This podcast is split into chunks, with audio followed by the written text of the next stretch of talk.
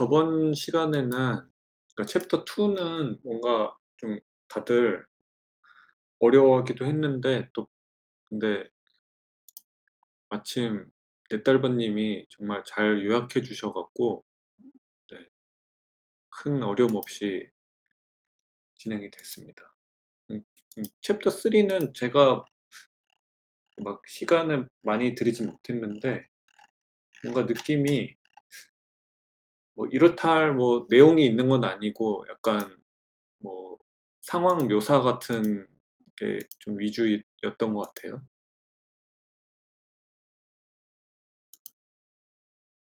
그래서 뭐 요거를 브리핑을 한번 쭉 할까요? 저는 그냥 메모 몇 개 좀 적어 온 게 있긴 아 합니다. 사랑합니다. 네, 그러면 약간 설명충 모드로 또 여러분들을 인도해 보겠습니다. 어, 제목은 스케일링 1입니다. 그러니까 이제 뭐 비탈릭이 뭐 마케팅으로 아주 잘 써먹은 비트 무슨 블록체인 trilemma의 그 scalability 확장성 그건데 아마 뭐 scaling 2 뭐 이렇게 되겠죠? 그 다음 챕터는 그래서 2015년 몬트리올에서 열린 scaling 비트코인이라는 이 컨퍼런스에 대한 얘기가 나오고 사람들이 굉장히 관심을 많이 가지게 됐던 이유는 어, 한마디로 말하면 뭐 거의 뭐, 뭐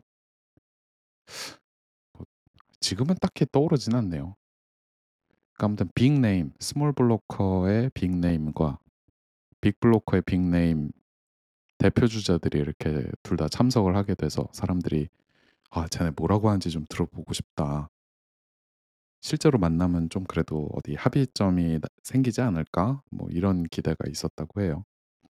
그래서 개빈은 이제 비- 우리 지난 시간에 많이 지난 시간까지 많이 다뤘었죠. big blocker의 대표 주자 개빈과 small blocker는 누구냐? 이제 그레고리 맥스웰이라는 사람인데 어, 그 비트코인 톡 비트코인 토크나 아마 레딧에서도 당연히 아주 많이 활동을 한 그런 사람인데 small blocker 쪽에 아주 굉장히 이제 글도 잘 쓰고 엄청 똑똑하고 어, 초기 개발자고 이제 컴퓨터 scientist인데 일단 근데 거기에다가 이제 경제학적 지식이나 뭐 게임 이론, 인센티브 이런 것까지도 너무 잘 이렇게 술술술 글 잘 쓰고 그래서 별명이 비트코인 wizard였다고 해요. 그러니까 비트코인 마법사. 그러니까 요새 나오는 그 Udi 같은 그런 놈들 무슨 아 무슨 wizard죠 요새? 걔네 무슨 wizard였죠? 아 Taproot wizard 뭐 그런 거 아니고 그러니까 진짜로 이제 어 약간 respect의 의미로 어, 비트코인 wizard라는 그래서 그 이 비트멕스 블로그에 그 링크 하나가 있어요. 비트코인 톡 org에 이 사람이 아주 초기에 그 transaction 수수료에 대해서 쓴 글이 있는데 지금 우리가 다 아는 내용이에요. 근데 놀라운 거는 어 2011년에 이런 글을 썼다는 게 와 진짜 대박 하고 저도 좀 감탄했습니다. 근데 뭐 재밌는 거는 그러니까 여기 비트코인 세계가 진짜 미 밈과 조롱으로 가득했던 거는 예나 지금이나 똑같은 것 같은데 어 이제 그레고리 맥스웰이잖아요. 그래서 뭐 별명이 one meg 그레고리였다고 합니다. one 메가바이트 그레고리. 그래서 사람들이 one meg 그레고리라고 이렇게 big blocker 쪽에서는 이제 어뭐뭐 일종의 조롱이죠. 그렇게 불렀다고 하고 이 사람 특징 중 하나로 묘사되는 게 이제 그러니까 저는 그 그 어떤 실제 인물을 이제 거론해서 죄송합니다만 그 아토믹 님 같은 그런 느낌을 바로 받았어요. 왜냐하면 이 조나단 비어가 뭐라고 표현하냐면 어 진짜 너무너무 아주 인텔리전트하고 그 정말 똑똑하고 어 정말 해박한 그런 지식을 갖고 있는데 이제 상대방이 뭔가 이해를 못한다. 그러면 어 그러니까 기술적 이해도가 낮은 상대방과 얘기하는데 굉장히 참을성이 없었다. 이렇게 얘기가 나오거든요. 그래서 좀 약간 무서운 이미지였다고 해요. 근데 어 실제로 만나 보니까 어 이렇 너무너무 점잖고 차분하고 친절하고 이랬다. 그래서 뭐 이것도 예나 지금이나 비슷한 것 같습니다. 이제 그 맥시들에 대한 이미지가 온라인에서는 완전 인성 빠은 개차반들이지만 어 실제로 만나면 다들 젠틀한 그런 사람들이다. 어 고런 얘기가 나오고 어 뭐 그 뒤는 약간 개인적인 얘기예요. 그러니까 자기가 출장을 가는데 아 이거를 그냥 약간 투자 리서치 약간 이런 걸로 비즈니스 트립으로 할 수 있었지만 뭐 굳이 그렇게 하진 않고 아주 강행 아주 빡센 일정으로 여기 몬트리올을 갔다 온 얘기를 합니다. 그래서 어 저녁 비행기 타고 출발해서 어 주말 동안 잠깐 참석했다가 그날 밤 비행기 타고 새벽에 다시 돌아와서 아침에 출근했다고. 그래서 그런 뭐 약간 개인적인 TMI가 좀 나오고 어 제가 쪼끔 인상적이었던 부분 하나 말씀드리면 아 참고로 그 그레고리 맥스웰이 그 아담 백하고 그 블록스트림 그 창업한 그러니까 창립 멤버예요. 그 2018 년인가 CTO 자리에서 이제 그레고리는 물러난 걸로 알려져 있는데 어 이 블록스트림이라는 회사가 이제 big blocker들한테 뭐 많이 미움 미움을 받았던 건데 그러니까 그럴 수밖에 없겠죠. small blocker들 그러니까 지금 참 웃기죠. 아이러니하죠. 지금 우리가 블록스트림을 경계하고 있는데 블록스트림이 옛날에는 그 small blocker들 강성 small blocker들이 모인 그예 집단이었다는 게. 그래서 뭐 설립한 다음에 무슨 "아 우리 스 small block이 더 좋아." 막 이런 거가 아니라 설립 이전부터 이미 small blocker들이 이렇게 모여 있던 때라서 이제 조롱도 많이 당했다고 합니다. 그 재미난 조롱은 인제 쪼금만 이따 말씀드릴게요. 그래서 이제 아담 백하고 개빈 그 토론 내용 중에서 이제 아담 백이 어그 개빈의 주장에 대해서 반박하는 부분 요게 좀 흥미로워서 소개를 해 드리면 이제 개빈이 어 "사토시도 그 그런 얘기 한 적이 있다.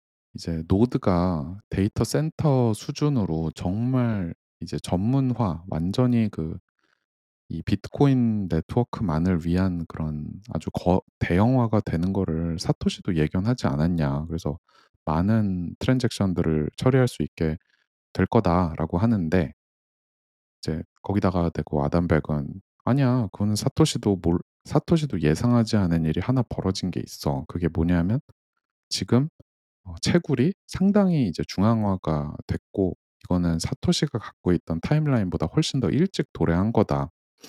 그래서 이 그 밸런스가 지금 깨졌고 결국 그 full node가 이 룰들을 검증하고 하는 것들이 그 어느 때보다 중요하다.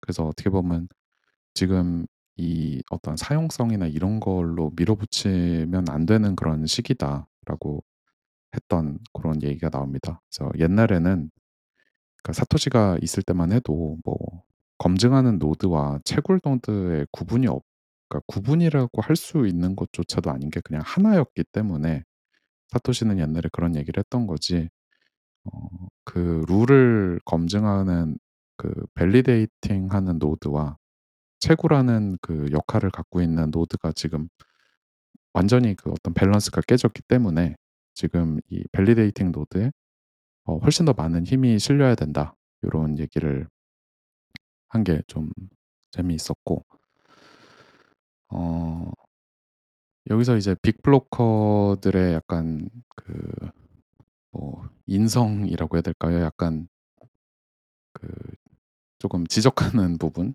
그러니까 "아 얘네 솔직히 그렇게 하는 건 좀 아니었다."라는 얘기가 하나 나오는데 그 피터라는 인물 big blocker의 또 한 명 얘기가 나오면서 피터의 주장은 이제 block size limit은 일종의 자유 시장에서의 그 생산량 할당량을 그냥 강제로 그 부여하는 거랑 똑같다라는 주장을 펼치면서 어 자기 그 keynote 발표 마지막에는 이런 표현을 했다고 해요. "Block the stream of transaction." 그러니까 "transaction들이 이렇게 쭉쭉쭉 잘 흘러야 되는데 이걸 막으면 안 된다."라고 이렇게 했다는데 이건 누가 봐도 블록 스트림을 이제 그 조롱한 거죠. 블록 스트림 저 small blocker들이 지금 어 깽판 치고 있는 그런 식으로 해서 막 그때 그 컨퍼런스장이 막 뒤집어졌다고 해요. 막 다들 웃겨 가지고. 그래서 이거에 대해서 그 그레고리 같은 사람은 이제 일단 기 어 저도 저도 아직은 뭐 좀 더 이 사람의 어떤 사람이었는지 좀 더 뭐 읽은 게 없어서 모르겠지만 확실히 쪼끔은 그 약간 어 나쁘게 말하면 좀 선민의식 그리고 좀 좋게 표현하면 이제 훨씬 더 대중적인 이런 것보다 훨씬 더 좀 더 연구자적인 그 과학자적인 그런 면모가 있었다고 해요. 그래서 어 이렇게 막 뭐 오픈된 공간에서 그러니까 인터넷 같은 공간에서 다양한 의견들을 수렴하고 공개적으로 하는 이런 거를 훨씬 더 좋아하지 이런 어떤 그리고 훨씬 더 심오한 얘기 그 막 "아 빨리빨리 어 일단 뭐라도 결정하고 우리 하자." 막 이런 것보다는 혹 그리고 또 뭐 약간 어디 뒤에서 아니면 공식적인 그런 컨퍼런스 장이 아닌 뭐 복도 이런 데서 막 쑥덕쑥덕씩 하는 이런 토론을 굉장히 경계했던 사람인데 어 small blocker들 성향이 대부분 이랬으니까 어 뭐 재미있게 하는 건 좋지만 뭐 지금 그 "우리가 얘기하고자 하는 거는 이게 아닌데." 하는 것 때문에 좀네그 small blocker들 이제 얼굴은 많이 썩었다고 합니다. 어 그리고 뭐 우리 지난 시간에 다뤘 그 언급했던 제프라는 그 인물도 얘기가 나오는데 그 1 메가 그 block size limit 사토시가 걸어 놓은 거 그 삭제 패치 올렸던 그 인물인데 이 사람이 뭐 "이거 우리는 피델리티 문제라는 거에 시달리고 있다." 하면서 그러니까 한마디로 그 피델리티 같은 그런 금융 대기업들이 이 1 메가바이트를 딱 들으면 이게 얼마나 매력적이지 않게 들리겠냐. "기업들이 안 들어오잖아." 그러니까 이런 결국 주장이었다고 해요. 그러니까 뭐 또 반복되는 거죠. 우리 지난 시간에 많이 다뤘던 거. 그 그래서 이제 약간 그 small blocker들 혹은 그레고리 스타일이 원했던 거는 인제 좀 더 심오한 얘기를 하고 아주 원칙적인 얘기를 하고 이거를 어떤 굉장히 어떤 그 과학 프로젝트 같은 이런 접근 으로 이제 하길 원해 원하는 게 small blocker들이었고 어 big blocker들은 "아우 지금 그런 어 고리타분한 얘기 하지 말고" "빨리 지금 이 비트코인을 실제로 사용하는 그리고 이 비트코인을 어 좀 갖고 어떻게든 으쌰으쌰 사업하려고 하는 그런 사람들한테" 그러니까 기업들이겠죠. 어 좀 마케팅이 잘 돼야 되는데 아 얘네들은 진짜 어 정말 고리타분하게 선비들처럼 이러고 있어. 요런 그 어 양상이 좀 있었다고 합니다. 그래서 그빅 블로커들이 이 컨퍼런스 이름 바꿔야 된다. Scaling Bitcoin은커녕 그 이제 지연시킨다라고 해서 stalling scaling이 아니라 Stalling Bitcoin이라고 바꿔야 된다. 막 이렇게 비판했다고도 합니다. 근데 그럼에도 이제 그 그래도 최소한의 어떤 그 개빈에 대한 어 respect을 좀 보이는 부분이 있는데 아유 그래도 그 이 빅블로커의 의견을 주도하고 있는 사람이긴 하지만 그리고 실은 밀어붙 치는 것도 얘가 갖고 있는 선택지이긴 했지만 이렇게 컨퍼런스까지 이렇게 열고 적극 참여해서 토론한 게 어디냐. 마이크 허는 여기에 참석도 안 했다. 요런 부분이 나옵니다. 근데 어쨌든 이렇게 이게 굉장히 원칙적인 부분에서 충돌하고 있는 거였기 때문에 뭐 컨퍼런스를 한다고 해서 이게 그 의견 차이가 좁혀지기는 아주 힘든 상태였고 너무 저 뿌리에서부터 서로 그 다른 생각을 갖고 있었기 때문에 어 그리고 마지막으로 어 이 BitMEX 블로그의 링크 중에 그 Keep Bitcoin Free라는 영상이 있어서 그걸 한번 봤는데 어 이거 또 놀랐어요. 그러니까 그 "블록이 커져야 될 필요는 전혀 없다. 희소성은 유지해야 된다, block space 자체에." 그리고 그러면 "소액은 어떻게 하냐."고 "소액은 off-chain으로 하면 돼."라는 그 원칙이 어 참고로 이 영상이 무려 10년 전 건데 그러니까 지금 얘기하고 있는 게 2015 년이잖아요. 근데 영상이 업로드된 때는 2013 년이에요. 그러니까 그렇게 아주 압축적인 그 엑기 엑기스만 딱 모은 영상이 만들어졌다는 거는 이미 그 전부터 어 그런 생각이 이렇게 막 모이고 있었다는 거죠.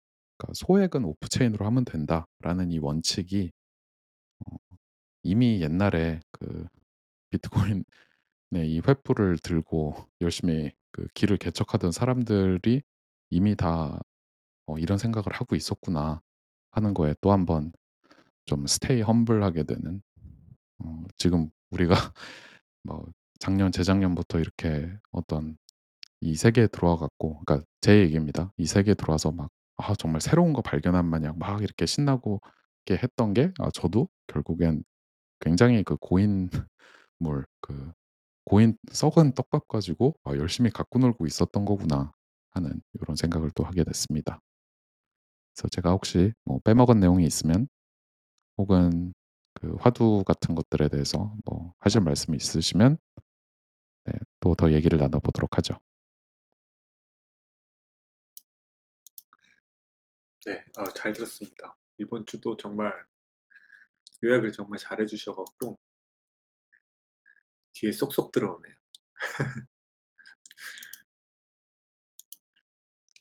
어 저는 이 이번 파트 3이 사실 막 내용이 막 그 길진 않고 어 그냥 '아 지금 이런 상황이구나.'라는 어떤 분위기, 어떤 상황 묘사 요런 요런 그 부분에서 우리가 좀 이해의 폭을 만들 수 있는 고런 고런 파트라고 생각을 해요.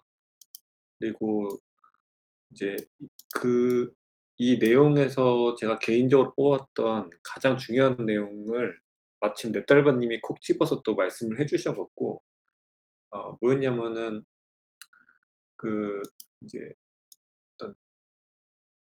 이 그러니까 이것도 사실 되게 원칙적인 얘기인데 이 비트코인 프로토콜과 같은 이 개방형 프로토콜에 대한 논의가 이런 인제 이 소수만 모인 이러한 컨퍼런스 혹은 세미나 같은 폐쇄된 형식에서 논의되는 걸 되게 불편해했고 어 이 그레고리를 말을 하는 겁니다. 어 그리고 이러한 방식으로 논의되는 게 이 원칙에 맞지 않는다.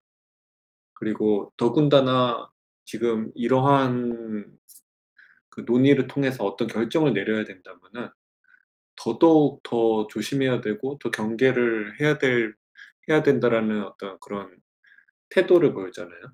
그래서 이 부분이 어떻게 보면은 이 small blocker들의 그 태도와 어떤 가치관을 좀 함축적으로 말하고 있는 부분이 아닌가 싶어요. 어떤 어뭐 여론전이나 그 어떤 리더들의 어떤 강력한 그런 push를 통해서 무언가를 이렇게 달성하 해야 하는 그런 그런 거에 쫓기는 게 아니라 이것은 분명한 오픈 프로토콜이고 그리고 이 모든 사람들이 그러니까 여기에 참여한 모든 사람들이 무언가에 대한 어떤 문제를 놓고 그거를 다 다 같이 어떤 합의를 이끌어내는 그러니까 공개된 형태의 방식으로 그것을 합의를 이끌어내는 이 방식 자체가 결국 이 프로토콜의 어떤 핵심적인 가치다라는 거를 좀이그 생각하고 있지 않았나. 그래서 이 부분이 저에게는 이 파트에서 가장 중요한 부분이었어요.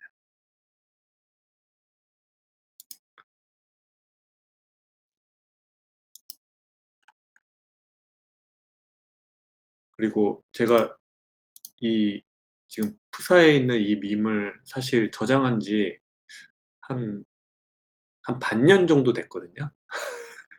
되게 오래전에 저장한 짤이었는데 아 이걸 드디어 쓰게 되네요. 마땅히 쓸 일이 없어서 그냥 저장만 제가 이렇게 비트코인 관련 짤들을 저장해 놓은 게 폴더가 따로 있어요. 근데 그때 뭐 그때 그때 꺼내 쓰는데 이건 정말 마음에 드는 그 짤이었는데 이걸 이때 쓰네요. 그러니까 이게 그 당 이 당시에 아마 이 small block core를 조롱하는 예 고런 짤이에요.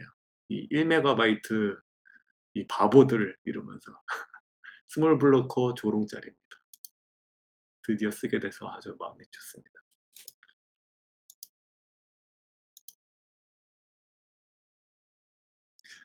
그리고 또 한편으로는 이런 원칙 원칙주의 말하자면 이제 원칙주의자들이죠. 이 원칙주의자들이 이 원칙을 고수하면서 이 싸움을 계속 이 단기적인 그 달 어떤 목적 달성을 위해서 막 사정없이 조롱하고 뭐 온갖 공격들을 다 이런 조롱이나 이런 공격들을 받아내면서 이거를 관철시켰다는 게 또 한편으로는 계속 보면서도 대단하긴 합니다.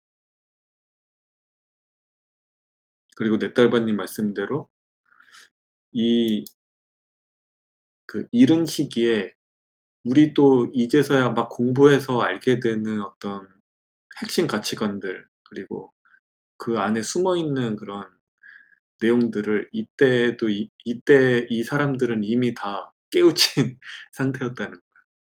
뭐 그러니까 어떤 이런 가치들을 지켜냈겠죠. 참 보면 볼수록 재밌는 것 같습니다.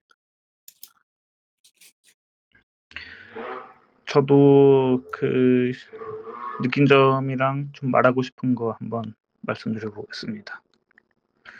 일단 4 가지 그 큰 주제가 있는데 일단 첫 번째로 그레고리 맥스웰의 그 성격 이 어떤 의사결정할 때 어떤 과학적인 근거나 데이터 근거해서 어떻게 보면 이 '전문가들이 결정을 해야 된다.'라는 생각 이거에 대해서 아까 drivechain 얘기하면서 이 얘기를 아까 해 보고 싶었던 건데 사실 이게 어떤 면에서는 맞고 어떤 면에서는 틀린 것 같은 게 이 중대한 결정을 할 때는 이 그레고리 생각처럼 과학적으로 데이터에 근거해 가지고 결정을 하는 게 맞는데 비트코인은 사실 그냥 어떤 리더가 주도하는 그런 프로젝트가 아니기 때문에 이 비트코인을 사용하는 사람들이 그걸 잘 알고 이해하고 사용하는 게 중요하다고 생각을 해서 이제 맞으면서도 이제 아닌 면도 있다. 이 말을 하나 하고 싶었고 그리고 아까 그 연설 중에 할당제 그 말씀을 해 주셨는데 이게 이게 그 할당제가 비트코인 블록 사이즈 제한이 왜 할당제가 아닌지 이 말을 한번 하고 싶은 게 할당제는 스크린 쿼터제처럼 이 좀 약한 약한 시장 참여자들을 보호하고 좀 도와주려고 하는 게 할당제인데 비트코인 블록체불은 그런 게 아니라 희소한 거를 차지하기 위한 이 경쟁이기 때문에 이 할당제랑은 전혀 다른 어 반대의 개념이고 오히려 이게 자유시장을 도와줄 수 있는 그러니까 그 저번 저번 주에 얘기했던 그 수수료 death spiral이 일어나지 않게 해 주는 중요한 어 어떤 특징 중에 하나인 거죠. block size 제한이 있는 거. 이 말을 하나 또 하고 싶었고 그리고 말씀 안 해 주신 그러니까 이게 쪼끔 설명하기가 어렵더라고요. 이게 뭐냐면은 rough consensus에 대한 얘긴데 이 비트코인 의사결정 방식 중에 하나가 이 rough 컨센서스라는 방식을 사용하는데 지금 이거를 이런 컨셉을 사용한다고 알고 있습니다. 근데 이게 내용이 뭐냐면은 어 어떤 특정한 의사결정 방식이나 뭐 그런 게 있는 게 아니라 대다수가 지배하는 쪼금 지배적인 의견을 따라가는 이 협의 방식 이 정도로 저는 이해를 했어요. 그게 이게 그러니까 아주 소수의 의견이 무시받거나 그냥 다수결로 정해 버리고 이런 거를 쪼끔 방지하기 위한 방식 아닌가 그냥 이런 생각이 좀 있고 이거를 쪼끔 더 자세히 이해하 하시거나 깊게 이해하시거나 설명해 주실 분 있으면은 좀 설명해 주셔도 좋을 것 같습니다. 그리고 마지막으로 그 그 비트코인 영상 홍보 영상인데 그게 small blocker에 대한 홍보 영상인데 어네 달바님 말씀 말씀해 주실 거 있을까요? 아닙니다. 방금 모기 잡는 소리였습니다. 저도 어제 모기 하나 나오더라고요. 예. 그 영상 영상이 되게 저도 비슷하게 인상 깊게 봤고 그때 이미 생각했던 것들이 지금에서 또막 이렇게 실제로 보이는 것도 신기하고 근데 또 반면에 저는 그 그 영상에서 아마 그게 챕터 2 2 reference로 있던 영상인 것 같아요. 근데 그 그거 보면서 댓글을 하나하나 읽어 봤는데 이게 댓글의 대부분이 big blocker 쪽이 이 영상 만든 이 영상 만든 사람이 피터 토드인데 그 피터 토드를 비판하는 댓글이 거의 대부분을 차지하더라고요. 근데 그 근거가 이 비트코인은 그 currency로 통화로서 쓰여야 되고 뭐 그렇게 어 비트코인 사이즈 그 block size가 작아지면 on-chain transaction은 하기 어려워지는 게 어떻게 보면 당연하니까 수수료가 높아지고 그래서 이제 Lightning Network나 이런 솔루션을 찾는 건데 그 large blocker 측에서 사실 이 지금까지 책에서 설명하는 것처럼 쪼끔 제가 느끼기에는 어떻게 보면 좀 가스라이팅을 하는 게 없지 않아 있는데 그렇게 그 사람들이 large blocker들이 그 생각만큼 완전 채굴자 중심이고 이랬던 거는 아니었던 것 같다라는 생각을 좀 하긴 했어요. 그러니까 그 사람들도 순수한 의도가 있었고 이 이 비트코인이 성공하기를 바라는 마음이 있었고 거기에서 이렇게 논쟁을 했었고 지금 와서는 그 사람들이 틀렸다고 생각을 하지만 의도 자체가 모두가 어떻게 뭐 이걸로 산업적으로 돈을 벌거나 그렇게만 접근했던 거는 아닌 것 같아요. 그 그 댓글을 보면서 쪼끔 그런 생각을 했었습니다. 그 영상은 아마 reference 아 챕터 2 reference에 있었던 것 같아요. 그거 근데 이게 예. 그거에 대해서 뭐가 막 많더라고요. 댓글도 보고 그 그 유튜브 채널에 연결돼 있는 게 비트코인 캐시인데 그 비트코인 캐시에서 그걸 뺏어갔다 그러더라고요. 그 small blocker 쪽을 약간 그 뭐라 그러지? 조롱하듯이 그렇게 뺏어간 것도 있고 아 뭐 그런 게 내용이 좀 얽힌 게 많이 있는 것 같더라고요. 그거는 한번 각자 보시고 다시 얘기할 수 있으면은 할 수 해도 좋을 것 같고 예. 이렇게 4 가지 쪼끔 생각을 해 봤습니다. 네. 아 저 짧게 말하자면은 그 마지막에 이 빅 빅블로커들이 마냥 어떤 그 경제적인 이익이나 어떤 이제 기업들의 어떤 이해관계 뭐 요런 거로만 이제 너무 이기적인 인간들 군상으로만 이렇게 묘사를 하는 어떤 묘사를 하는 감이 좀 없지 않아 있어서 '너무 인제 그렇게만 볼 필요는 없을 것 같다.'라는 이제 의견에 저도 어 좀 더한 표를 더 던지고 싶은 부분이 뭐냐면은 이 시기가 만약에 우리가 이 시기에 있었고 그리고 또 중요한 사실은 Lightning Network가 없다고 생각을 해 보세요. 그러면은 어 이게 순수하게 생각을 했어도 어 좀 일리가 있는 부분도 상당히 그 당시에는 이제 있었 있 있었던 것 같고 그리고 설득력도 꽤나 있었던 것 같 저도 이제 그렇게 좀 생각이 되는 편이 있는데. 그러니까 어 비트코인 그러니까 모 모두가 알 알다시피 그 P2P 를 P2P cash를 위해서 인제 나온 나온 게 비트코인인데 그러면 이 cash라는 거는 어쨌든 인제 그 transaction을 쉽게 계속 일으킬 수 있어야 되는데 이제 small blocker들이 주장하는 바에 따르면은 "그것이 점점 어려워진다." 라는 이제 문제 문제에 도달을 할 수밖에 없는 거고 그것을 인제 해결하는 방식에 있어서 인제 그 이런 결과적으로는 나뉘게 되는 건데 어 당시 인제 이러한 문제를 뭐그 해결하고자 하는 이파 뭐랄까 그 부류가 인제 2 개로 나뉘 나뉘어서 그것 그 당시에 인제 내가 만약에 거기에 있었다면은 어디에 손을 들어줄 수 있을까? 그리고 그 상황은 분명히 인제 Lightning Network라는 게 없었고 그리고 그런 이해도에 있어서 어 어쨌든 인제 고런 상황을 생각해 본다면은 이 big blocker 사람들을 우리가 어떤 악의 축이나 혹은 비트코인을 마냥 공격하려는 그런 부류로만 생각할 필요는 없는 것 같아요. 지금 이제 우리가 이 읽어 나가는 이 시점으로 봤을 때는. 물론 인제 점점 뭐 어떤 본색을 드러내는 어떤 사람들도 나오긴 하겠지만 현 상황까지는 좀 그런 것 같습니다.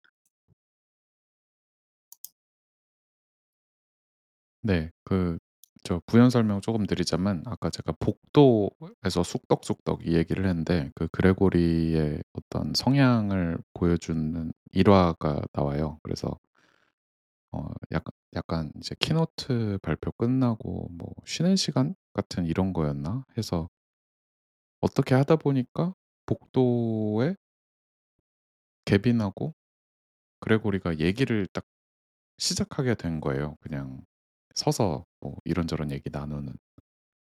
그러면 당연히 그 이 컨퍼런스에 이제 그 가장 큰 빅네임 2 이서 얘기를 시작했으니까 구경꾼들이 몰릴 거 아니에요. 그래서 '쟤네 뭔 얘기하는지 옆에서 들어보자.' 그래서 그게 점점 커지고, 커지고 커지니까 그레고리는 바로 딱 되게 불편한 기색을 내면서 "아 이제 이러 이런 식으로 얘기하고 하는 건 안 좋아." 하면서 그냥 이제 해산 해산됐다고 하거든요. 그러니까 그 그레고리가 제가 아까 뭐 쪼금은 표현이 과했던데 이제 나쁘게 말해서 선민의식이라고 했지만 어 그게 꼭 이제 '전문가들만이 모여서 어떤 결정을 해야 된다.'는 그런 뉘앙스는 어떻게 보면 어 전혀 아니라고 생각하고 그레고리가 지향했던 거는 음 스포츠카 어떤 비유가 하나 나오는데 이제 그 스포츠카 뭐 이제 레이싱 경기 보면 정말 얼마나 그 고성능의 그게 되기 위해 거기 들어가는 복잡한 기술들이 되게 얼마나 많아요. 그래서 터보 차저부터 무슨 그 디스크 뭐 경량화부터 막 온갖 그런 것들이 집대성돼서 하는데 이제 거기에 그 uneducated masses mass라고 해서 그러니까 이 전문가들이 아닌 사람들이 막 이제 우르르 뭐 그냥 1-2 명이 그냥 뭐 어쩌고저쩌고 얘기하는 것만 듣고 어떤 쏠리게 되는 이런 거에 대해서 되게 경계를 했다라고 저는 그렇게 이해를 했어요. 그래서 왜냐하면 그런 의사결정을 하게 되면 차를 '아 어떻게 하면 더 빠르게 하지? 어떻게 하면 더 빠 빠르게 하지?'라고 했을 때 좀 이제 목소리 큰 애가 "야 그러면 브레이크를 빼자." 그러면 "어 맞아, 맞아. 브레이크 빼면 돼. 그러면 차는 계속 빨라질 수 있어." 막 이런 의사결정을 이런 식의 의사결정이 될 확률이 높으니 이런 거를 굉장히 경계한 그런 사람이라고 나와요. 그래서 레딧 같은 데서 그렇게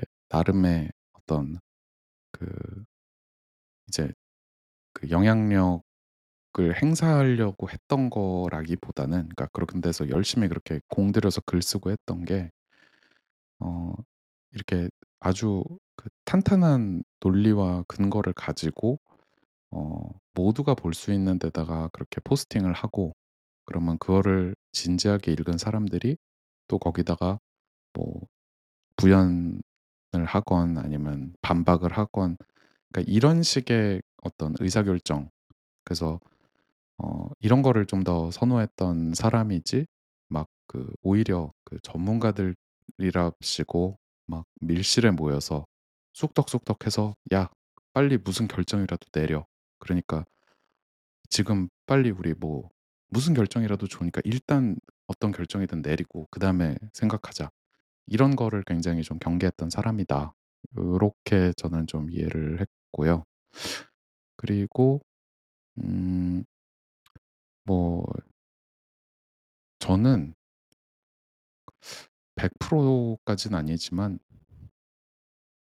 반반보다는 높은 확률로 당시였다면 그리고 제 눈앞에 Lightning이라는 게 없고 그 어떤 금융의 layer 구조라는 거를 이해를 못한 상태였다면 네 저도 big block 아 small blocker들이 지금 빗젤라님 프사처럼 보일 것 같아요.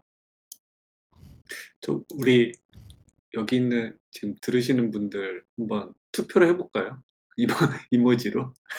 이 당시에 지금 Lightning 없고 자기의 어떤 그 당시에 '나는 어떤 상태였을 것 같다.'는 걸 이제 자기 속으로 생각하고 이 small blocker라면은 이 요거를 그다음에 big blocker라면은 뭘로 할까요? 똥으로 할까? 아 똥으로 똥으로 좀 하죠.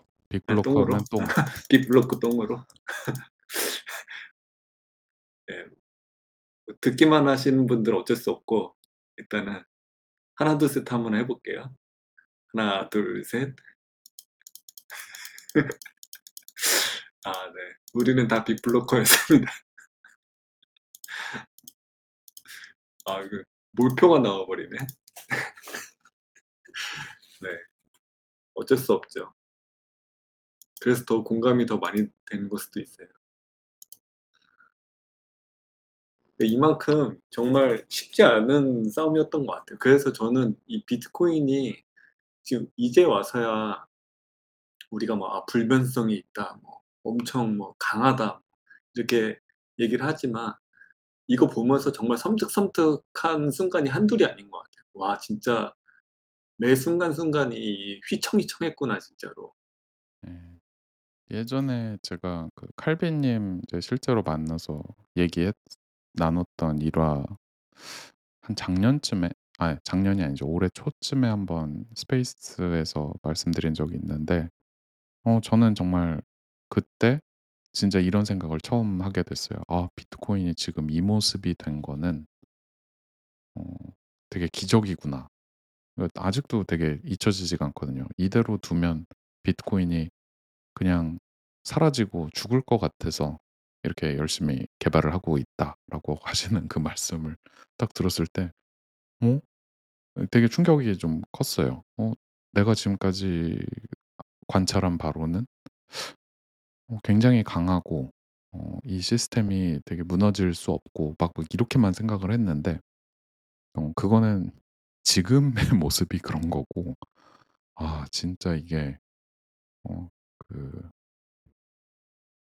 정말 엄청난 그 고난의 행군을 마친 그리고 앞으로도 뭐 고난의 길이 여러 개 그 관문이 남아 있지만 어 진짜 정말 '기적같이 지금 이렇게 살아 개같이 부활해 있는 거구나.'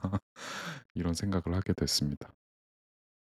그 개같이 부활하는 게 그냥 스스로 그런 게 아니라 아 이런 거 생각하면 그 저 SK님 자주 언급하시는 그 social layer 있잖아요. 비트코인에서 가장 강력한 거는 그 techno technical layer도 아니고 economical 그 layer도 아니고 social layer다. 어 그 그런 거를 참 많이 느낍니다. 그 이 역사를 반추어서 앞으로도 충분히 계속 일어날 어떤 위기들.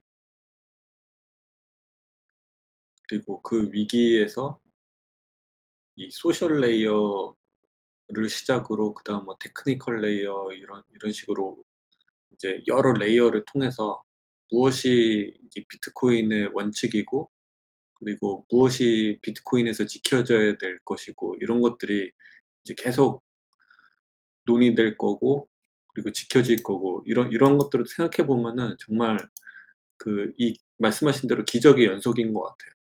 근데 이 이런 것들을 이해하지 못했을 때는 저도 한때는 아 비트코인은 이 절대 안 변하고 이건 뭐 아무도 이거를 더 이상 안 건드려도 돼. 약간 이런 막연한 생각들이 각있 있었던 시절도 있었는데 그것은 정말 인제 '틀린 생각이었다.'라는 게 이제 특히 이 블록 사이즈 월을 보면서 좀 절실히 느껴 느끼는 생각인 것 같아요.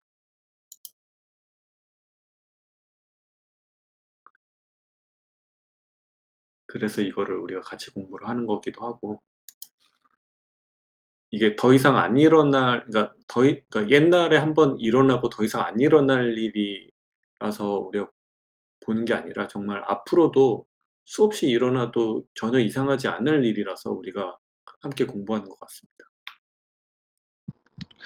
제일 최근에만 봐도 사실 그냥 뭐 이 정도 블록 사이즈 워라고 할 만큼 규모가 크진 않을지라도 오디널스만 해도 뭐 되게 이슈가 됐었고 지금도 사실 어떻게 보면 이슈가 진행 중인 것 같고 그 그쯤 해 가지고 비슷하게 이 멤풀 기본 사이즈 가지고도 되게 이 설전이 오갔었던 걸로 제가 기억을 하거든요.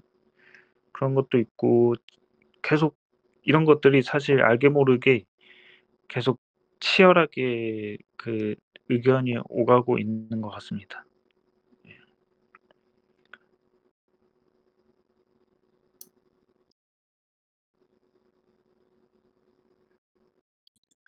그래서 어떻게 보면은 그 비트코인 뭐랄까 이 오 오지들 그리고 비트코인의 그 비트코인 선배님들.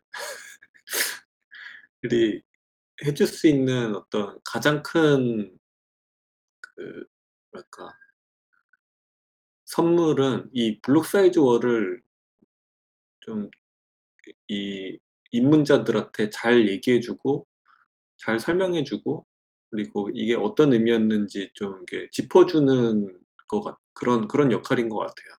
왜냐면 여기서 우리가 얻을 수 있는 게 너무나 많기 때문에 이거를 더군다나 이거를 직접 눈으로 보고 겪은 사람들은 또 다르잖아요. 우리가 이렇게 책으로 읽고 이게 간접 경험으로 이제 아 그 한번 상상해 보면서 알아보는 거랑 이걸 또 직접 겪으신 분들이 어떤 생생한 기억으로 이거를 또 말해 주는 거랑 그런 면에서 정말 한국 커뮤니티에서는 아토믹 님이 그 되게 좀 소중한 존재인 것 같아요, 저희한테는. 몇 번 저도 이제 물어본 적이 있었거든요. 뭐 "몇 년도에 이런 일이 있었는데 뭐 그 뭐 이 이럴 때 어 어떤 기분이셨어요?" 뭐 요런 " 어 어떤 생각이 들었어요?" 뭐 요런 이제 질문들을 몇번했 했던 적이 있는데 지금 생각해 보면은 그런 그런 기억들이 기억들을 우리 그 나중에 인제 뭐 입문자들이나 새로 진입한 분들한 분들이 분들한테 알려줄 알려주면 주는 게 되게 중요한 거구나. 그런 생각도 좀 해 봅니다. 아토믹 님이 뭐 웬만하면 그런 얘기 안 하시는데 그 정말 유이 그러니까 아마 뭐 제가 얘기를 나눠 본 아토믹 님 그 입에서 어 그때는 진짜 좀 무서웠다. 이 그러니까 이런 비트코인의 위기에 대해서 아마 그 정도 발언이 제가 들어본 가장 수위가 높은 발언이었던 것 같아요. 그래서 그땐 진짜 '비트코인 없어지는 수도 있는 그런 위기였다.'라고 예전에 작년쯤인가 스페이스에서 한번 말씀하신 적이 있는데 그 아쉽네요. 그때는 비트코인의 비자도 모르고 있던 때라. 그게 어떤 의미인지 잘 몰랐죠, 사실. 네. 들었을 때. '음? 그럴 수도 있었나?' 어 이 좀 그냥 그냥 이 이해를 잘 못했죠. '가격이 떨어져서 그런가?' 약간 이런 이런 생각도 이런 생각도 그냥. 채굴자가 뭐 망해서 그랬나? 뭐 음. 그랬는데 아 진짜 이게 엄청난 내전이었구나. 진짜 심각한 내전이었구나 이런 거를. 이 이게 지금 그 챕터 21 까지 있잖아요. 그래서 와 이게 이21 주짜리인데 네. 그럼 흥미진진합니다 끝까지. 예 끝까지 가 봅시다. 반년이네요. 이거를 예 정말 이거를 끝까지 같이 한 사람과 안 한 사람은 차이가 있을 것 같습니다, 정말로.